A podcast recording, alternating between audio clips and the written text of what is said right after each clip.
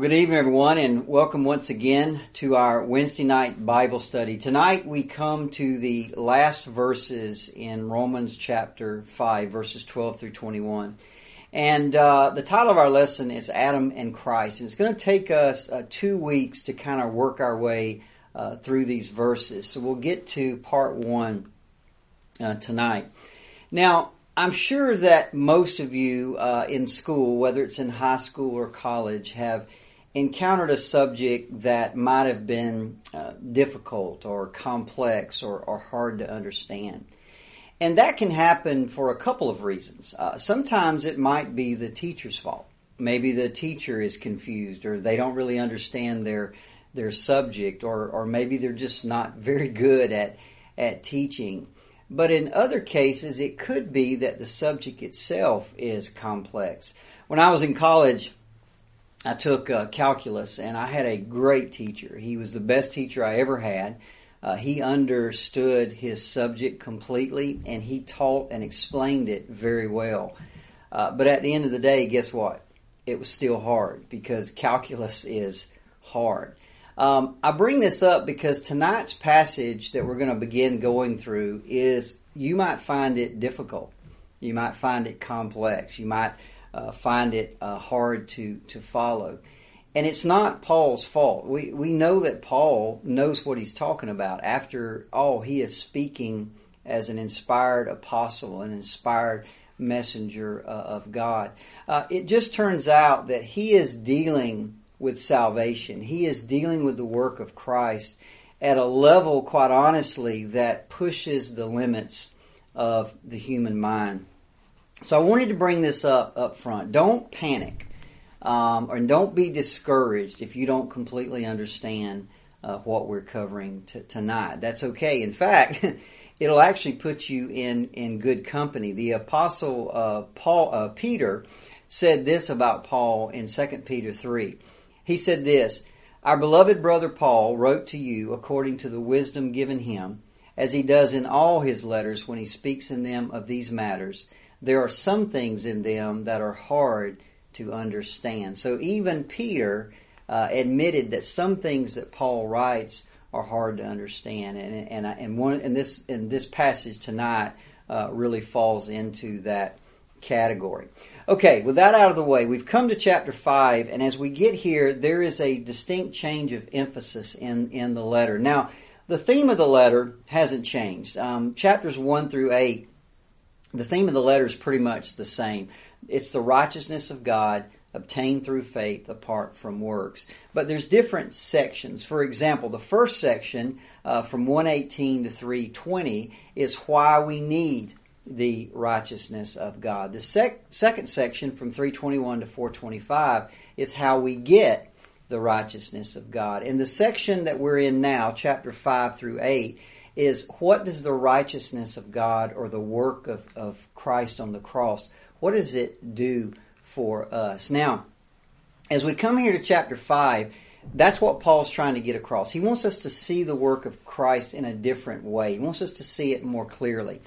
And in order to do that, he's going to compare Jesus with Adam. He's going to compare and contrast. He's going to compare because there's some things about the two that are the same and he's going to contrast because, of course, there are things about them that are different. Now, why would Paul do this? Let, us just go ahead and ask that question. Why? You know, he's been telling us that Jesus died for us, that he demonstrated his love for us, all this good stuff, and now he's going to go into this kind of complex argument comparing Christ to Adam. Well, why would he? Why would he do that? Well, he's going to do it for two reasons. Number one, sometimes when we want to understand something better, uh, it helps to compare it with something else.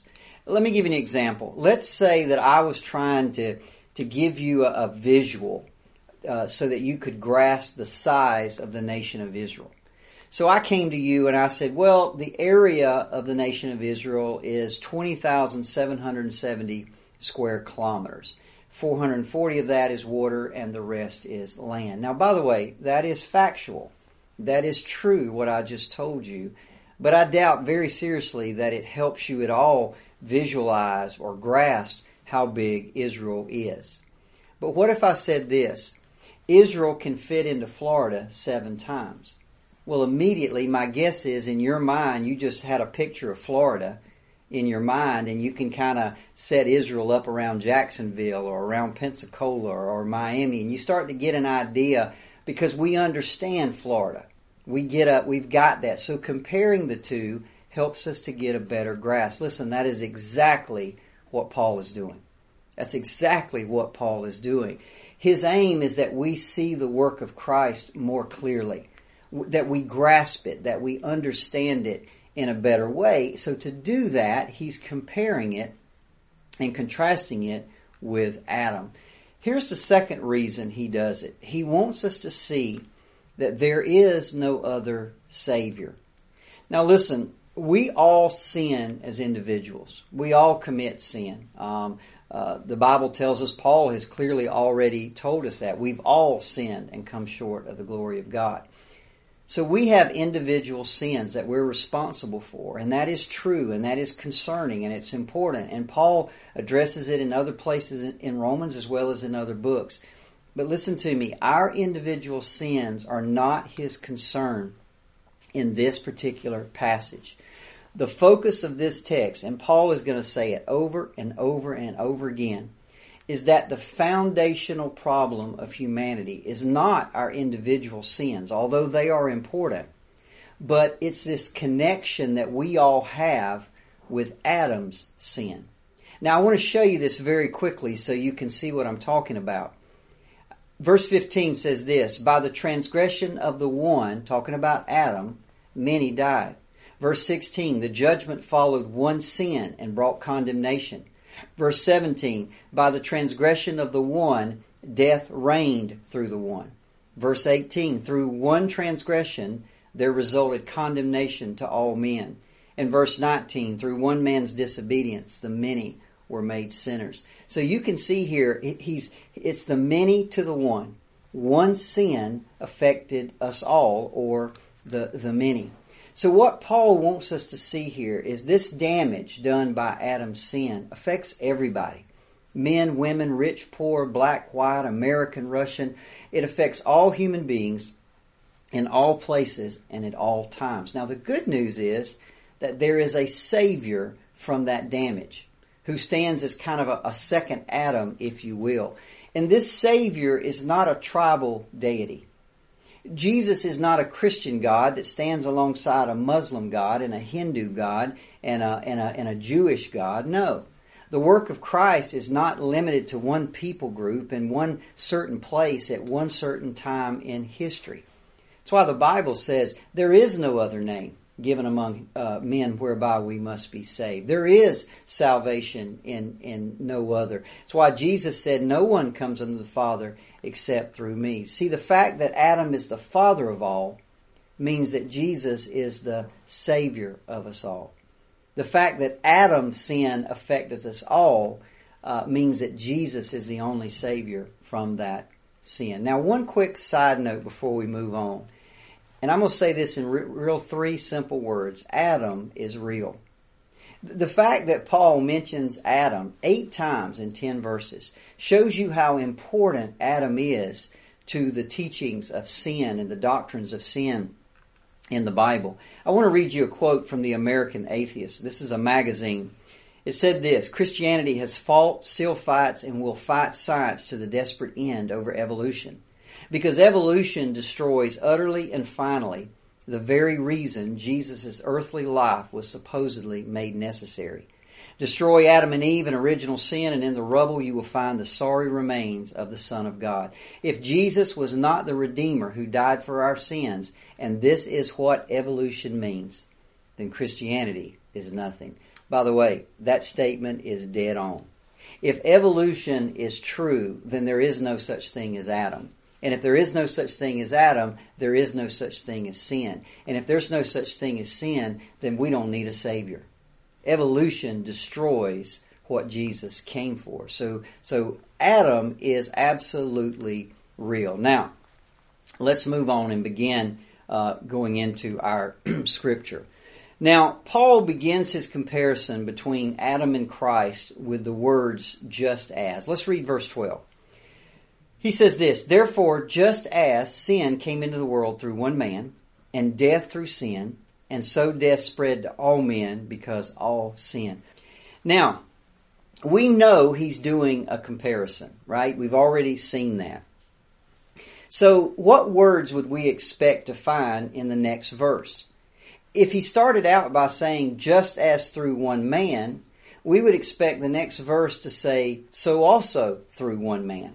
Or, or just as one man did this, so also another man did this. And by the way, that's exactly what we find in verse 18. Verse 12 said, just as sin came into the world through one man, verse 18 says, so also one act of righteousness leads to justification and life for all men. The problem is there's five verses in there, 13 through 17. It takes him five verses to get to that comparison. Now, why is that? It's almost as if Paul breaks off and doesn't finish his thought.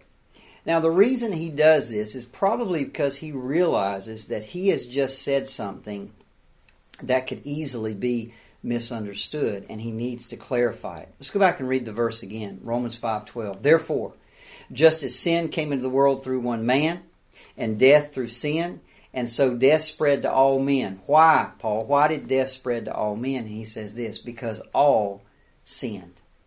Now, this is what he's just said. Adam sinned, right? Adam's sin let death into the world. That death now spread to every human being. Why?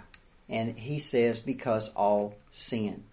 Now, he's going to have to clarify that. Before he does, I want to ask you a question. If you don't get anything else from this passage, it should be very clear that Adam's sin affects us.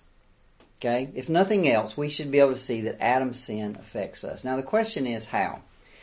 It affects us in two ways. Here's the first way it's something known as the doctrine of original sin. The doctrine of original sin says that as a result of Adam's sin, we all enter the world with a sinful nature. Now, this is pretty easy to understand. Um, it's kind of like, uh, you know, if you got parents with fair skin, you're probably going to have a child with fair skin. If you got parents with dark skin, you're probably going to have a child with dark skin or brown hair or curly hair or blue eyes, right? It's all about genetics. Well, the doctrine of original sin is saying because of Adam's sin, we are all born into the world with sinful tendencies, with sinful desires, a, a bent towards sin, if you will. So original sin is inherent in us when we're born. It's who we are. Now, by the way, this is taught all over the Bible. Uh, David said in Psalms 51 5, Behold, I was brought forth in iniquity. He doesn't mean that my, my mother and father sinned in order to conceive me. He's saying I came out of the womb a sinner. Psalms 58 3 says this The wicked are estranged from the womb. Well, we're all wicked at one point, right? Which means we come out of the womb already enemies of God. Or Titus 1.15 says this to those who are defiled and unbelieving, nothing is pure. Even their mind and their conscience are defiled. I, am sure over the years you've probably heard it said, we are not sinners because we sin. We sin because we're sinners. Couple of years ago, I was at Tractor Supply and I, I wanted to get some chickens, and they had a, a little box with some chicks in it, and they were only like two dollars.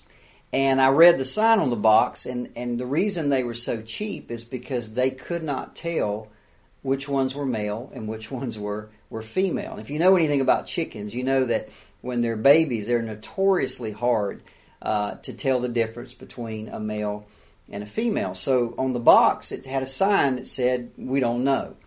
And so I only wanted about three uh, hens, and so I bought six. And I thought, okay, well, I got a 50-50 chance, right? Three roosters and three hens. Well, it turned out that every single one of them were hens and every single one of them laid eggs. Now, here's the thing. They didn't lay eggs and then I realized they were hens, right? They were already hens and that's why they laid the eggs. They didn't turn into hens when they laid eggs. They, they laid the eggs because that's who they already were.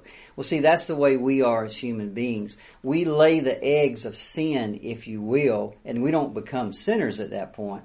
We're laying those eggs of sin because that's already who we are uh, in our very nature. So, because of what Adam did and because of his sin, we're all born with a sin nature. The apple doesn't fall far from the tree, if you will. Now, I think most people get that. I think that's pretty accepted. I think we kind of, and by the way, that's actually proven out by experience because every single person that's born on this planet, with the exception of Jesus Christ, is a sinner. There's not a single one that's lived a perfect life other than him. So it's born, this doctrine is actually born out uh, in practice down throughout history. Now, that one's pretty easy to accept, but there's a second one that's a little bit tougher to swallow. This is known as the doctrine of imputed sin. Now, the doctrine of imputed sin teaches us that Adam's sin is charged not just to Adam, but to all of us.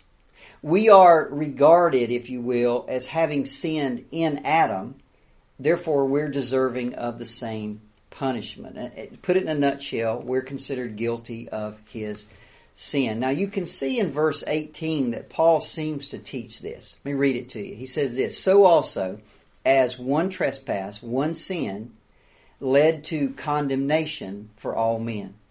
There's that one to many. You got one sin, and by that one sin, all of us were condemned. Now, as I said, this is a bitter pill to swallow, or it seems to be a bitter pill to swallow. Why would that be? Well, it's obvious, isn't it? It's not fair. That doesn't seem fair to us. I didn't do it, Adam did it. Why should I be charged with something that he did? Now, how all this works is, is, is mysterious, to be honest. But the best way I can explain it to you is by something known as the representative view. In other words, God appointed Adam as a representative for the human race. Now, let me show you something that's really interesting that, that kind of leads toward this.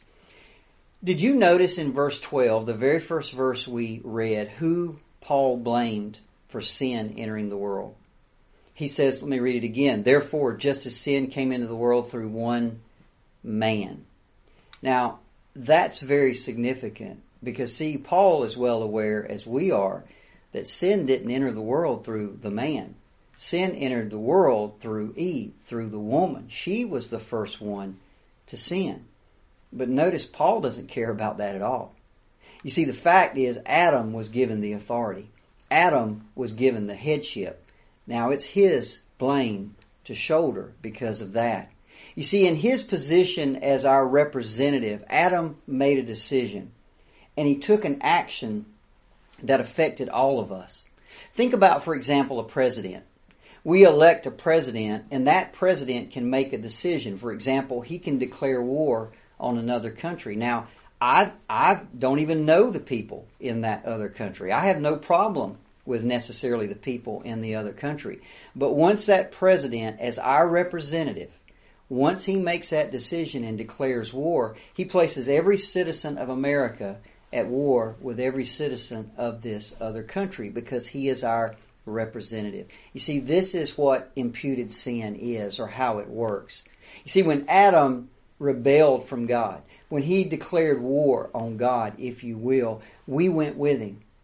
See, now, uh, what this is, imputed sin is a ruin of our standing before God. Because we come from Adam, we are born into this world estranged from God, enemies of, of God.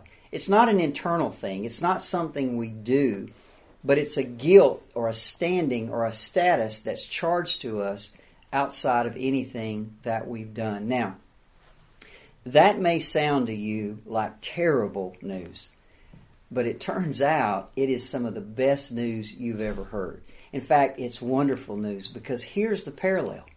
Just as Adam's sin is credited and charged to us because we are in him, in the same way or so also Christ's righteousness can be credited and charged to us because we are in him. Come back to verse 18. This is exactly what Paul says. So also as one trespass led to condemnation for all men, in the same way one act of righteousness leads to justification and life for all men. Now, here's the thing. Is that what Paul is really teaching?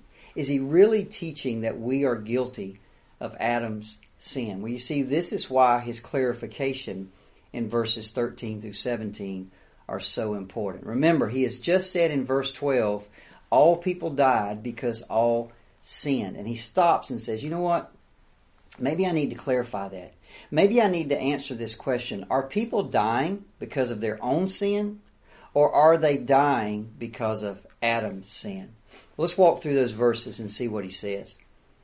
Verses 12 and 13. Therefore, just as sin came into the world through one man and death through sin, and so death spread to all men because all sin. And then Paul says, wait a minute, maybe I need to explain what I just said there. So he goes on.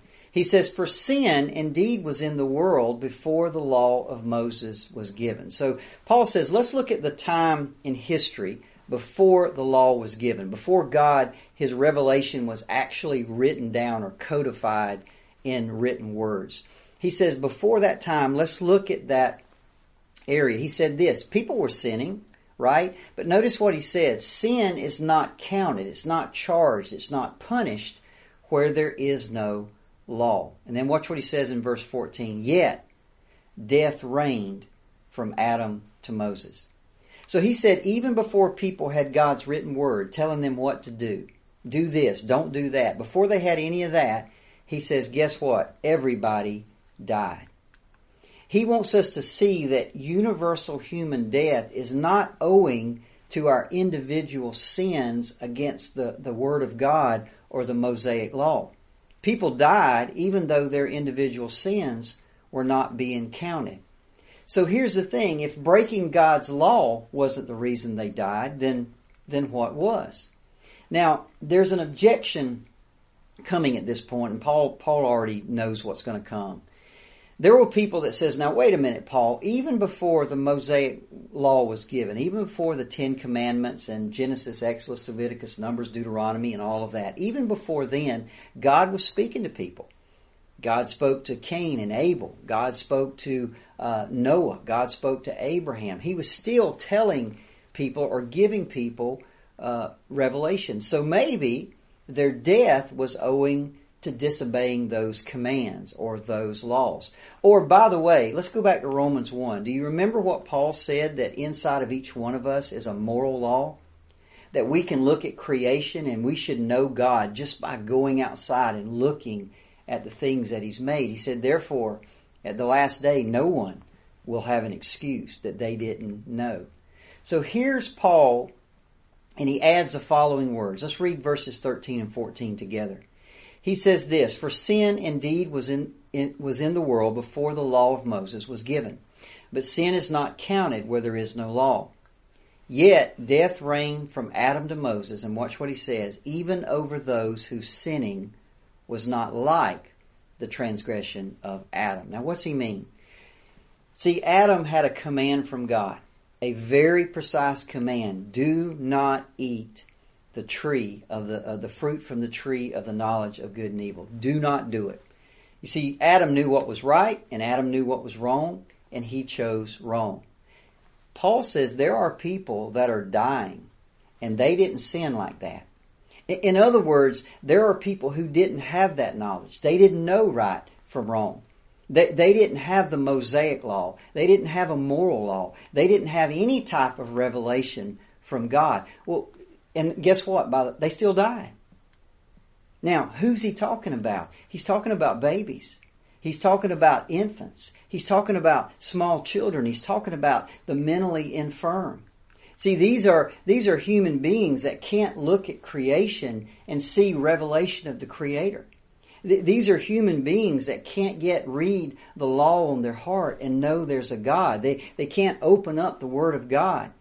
But guess what? They still die. Well, here's the thing. Why? Whose sins are they dying for? The answer is because of the sin of Adam and the imputation of his sin to the human race. In other words, death reigns over all of us, even over those who did not sin against a known and understood law. Now, this brings us to the focal point of this passage. Right at this point, Paul says, in mentioning Adam, he said this, who was a type of the one who was to come. Who was a type of the one who was to come. Now, why did Paul insert those words exactly at this point? Well, you'll have to wait till next week to get the answer to this that question when we'll look at Adam and Christ uh, part two. Let's pray, Father. We know as we come to uh, chapter five of Romans that this is a difficult uh, passage, but uh, it's important. There's an old saying that you don't dig for treasure with a rake. Sometimes digging for treasure is hard and it's difficult, but there's something there waiting for each one of us. And I think next week we'll see exactly what that was. In the meantime, Lord, keep us in your word, keep us focused on you, and keep us believing in your Son, Jesus Christ. We ask all this in his name. Amen.